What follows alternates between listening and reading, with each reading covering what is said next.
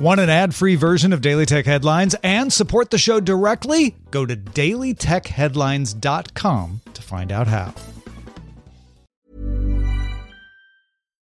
Millions of people have lost weight with personalized plans from Noom, like Evan, who can't stand salads and still lost 50 pounds.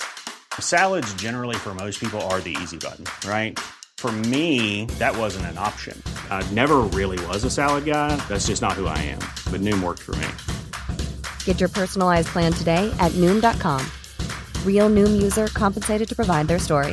In four weeks, the typical Noom user can expect to lose one to two pounds per week. Individual results may vary. Are you ready to enhance your future in tech? Then it's time to make your move to the UK, the nation that has more tech unicorns than France, Germany, and Sweden combined.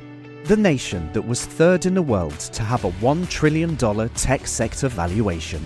The nation where great talent comes together. Visit gov.uk forward slash great talent to see how you can work, live, and move to the UK. These are the Daily Tech headlines for Wednesday, October 23rd, 2019. I'm Tom Merritt. Google published a paper in the journal Nature claiming the company's 54 bit qubit Sycamore quantum computer has achieved quantum supremacy. It can perform a calculation, in this case, a technique for determining random numbers, in 200 seconds that would take the world's most powerful classical computer 10,000 years to perform, thus, quantum supremacy, an important milestone in the development of quantum computers.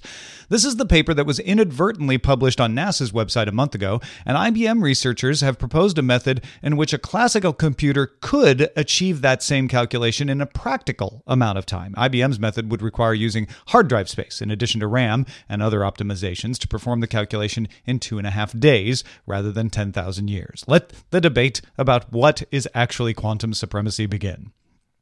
Mozilla launched Firefox 70 for Windows, Mac, Linux, Android, and iOS with new social tracking protection, blocking cross site tracking cookies from sites like Facebook, Twitter, and LinkedIn.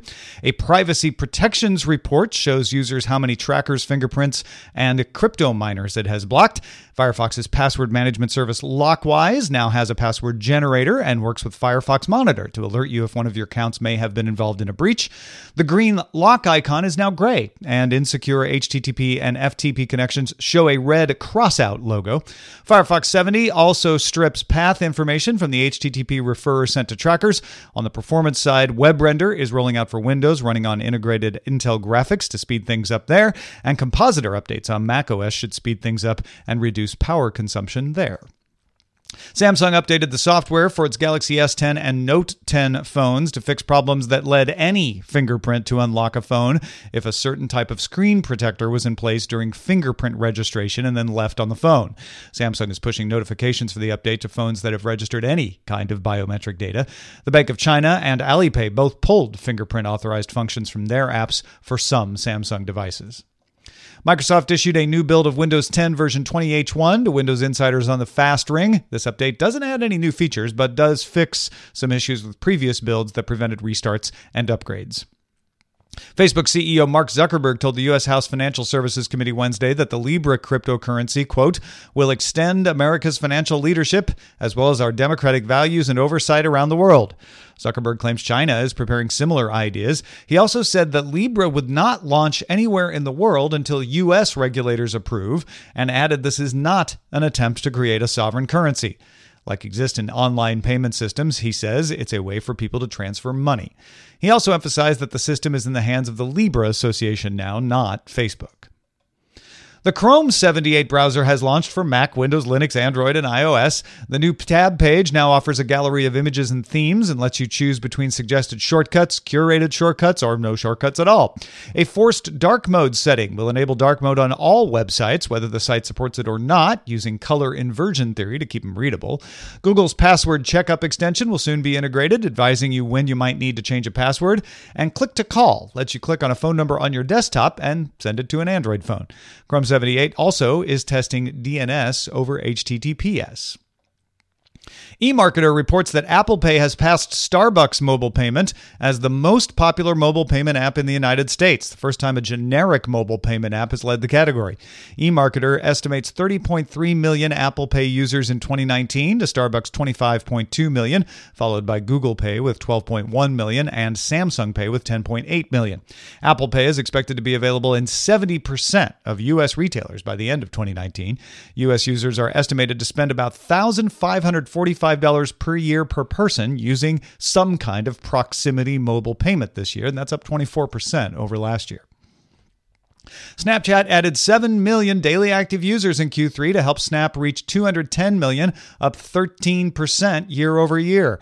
Snap revenue rose 50% year over year to $446 million, losing 4 cents a share. Both those numbers beat expectations.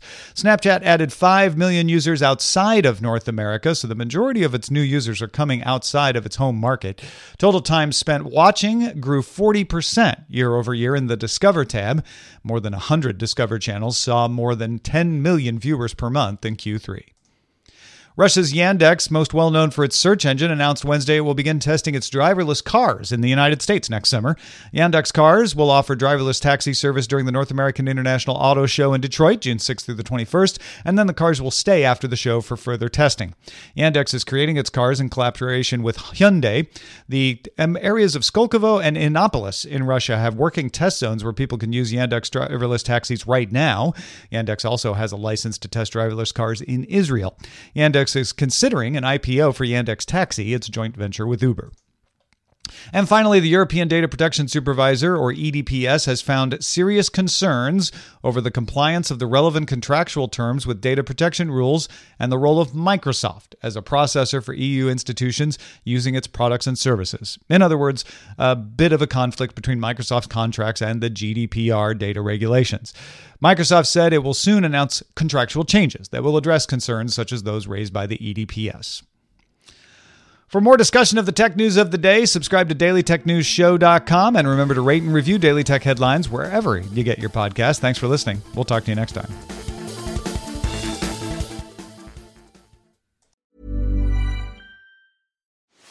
Are you ready to enhance your future in tech? Then it's time to make your move to the UK, the nation that has more tech unicorns than France, Germany, and Sweden combined the nation that was third in the world to have a $1 trillion tech sector valuation. The nation where great talent comes together. Visit gov.uk forward slash great talent to see how you can work, live, and move to the UK.